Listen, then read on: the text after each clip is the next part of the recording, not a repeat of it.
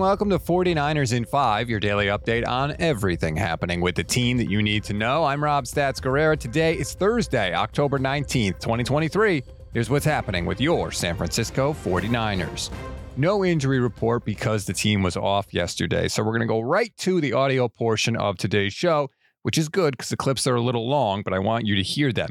Steve Young was a guest on KNBR, and as you could imagine, Brock Purdy was a big topic of conversation.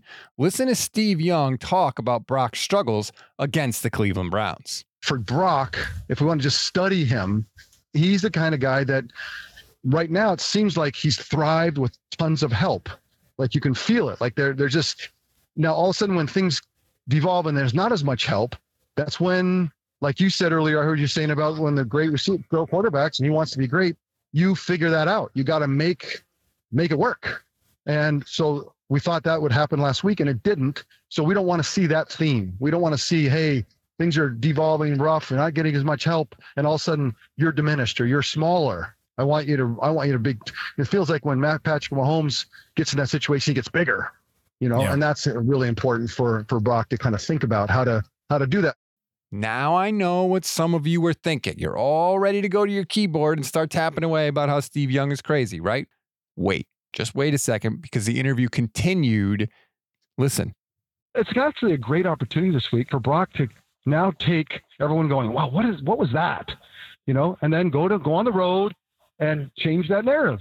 Like it's uh, you know, now I know that he can come back from a bad game. And I know yeah. that's all we haven't seen that yet.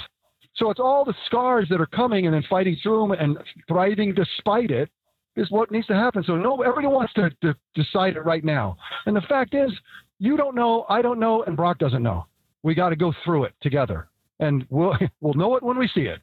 One week ago, everybody loved Brock Purdy. Then he had one bad game against the Browns. All of a sudden, people are calling him a fraud. And guess what? If he plays well against the Vikings, you know what people are going to say? He's great again. That's just kind of how this thing works. So, Steve Young, what can Brock Purdy do against the Vikings to step up, especially if he doesn't have somebody like Deebo Samuel, like Christian McCaffrey, and like Trent Williams? I think he's more elusive and can attack the line of scrimmage more than he certainly is today. And I think he could grow into that. So I'm not saying he can't.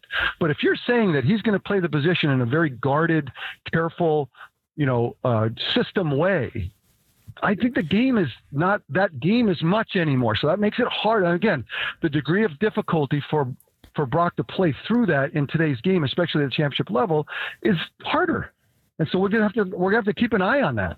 And he's got to yeah. keep an eye on. He might have to adjust his game and say, you know what, in those big games, I've got to up the risk level. I've got to create more opportunities. I've got to. I'm not going to be 14 touchdowns and, and one interception. Like it's there. I'm going to have to take more risks. So those are things he has to grow in. So again, I don't want to say he can hmm. or can't do anything. I said originally, let him cook.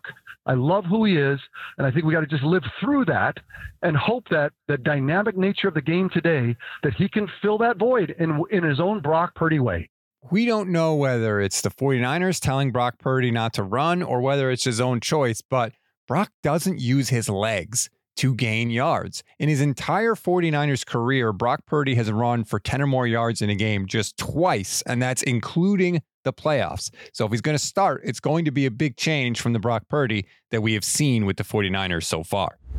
We always give you one thing to read, one thing to watch, and one thing you might have missed. One thing to read on this Thursday. We all know Brock Purdy doesn't make a lot of money by NFL quarterback standards, but ESPN.com actually devoted an entire column to calculating how long it takes the other quarterbacks in the league to earn Brock Purdy's salary Spoiler alert, for some of them, it is not very long. Kind of a fun article, though. Maybe you want to go and check it out. If you do, just click the link in the description of this episode. One thing to watch. First of all, I owe you an apology. I gave you a bum steer. I told you Kyle Shanahan's press conference was yesterday. I forgot with the game being on Monday, everything is bumped a day later in the week. So that is my bad. Kyle Shanahan's press conference is today. You will hear him speak. But I'll give you another thing to watch since I kind of screwed you yesterday. Deebo Samuel is continuing to give oxygen to the feud between himself and CJ Gardner Johnson. Deebo was a guest on the Up and Adams show with Kay Adams, and he responded to Gardner Johnson's latest trash talk. It's just going back and forth. I'm not going to play every single thing they say about one another because it's frankly just gone on too long, but I'll have the link to the video of that in the description of this episode as well if you want to check that out. One thing you may have missed apparently, Stephen A. Smith and Chris Mad Dog Russo got into a discussion discussion on first take, and Stephen A. Smith said he would take Tyreek Hill now over any wide receiver that's ever played the game. And why are we doing this? I don't want to have to do this. I don't want to have to be this guy, but I will because apparently it's a thing that needs to get done. So, in service to the public, I will remind you once again stop saying other receivers are better than Jerry Rice. They're not. They just aren't. Okay. If you took Tyreek Hill's career output and doubled it right now, he would still have almost 3,000 yards less than Jerry Rice. Okay. If you took his career touchdown output and doubled it right now, he would still have more than 50 fewer touchdowns than Jerry Rice. Okay. Stop it. Just no, no. I don't know how many times I have to keep saying it, but I will because Jerry Rice is my all time favorite player.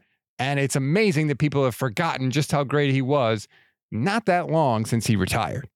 Very frustrating. That's a wrap on today's 49ers in 5. Please rate, review, and follow the Gold Standard Podcast Network. Like and subscribe to our YouTube channel as well. We are so grateful for all your support. Stay tuned for the Gold Standard Podcast with myself and Levin Black. We're going to be live today, 10 a.m. Pacific time. A little change for us because usually we're not live because Levin has to work, but we will be live, so please join us on YouTube, on Facebook, on Twitch. Bring your questions, your comments. Levin's a little fired up by something that another member of the Gold Standard Network said earlier this week. So you definitely want going to want to go or come, I should say, and check that out. And we hope that you do. Enjoy the rest of your Thursday, everybody. I'm Rob Stats Guerrera. We'll talk later today.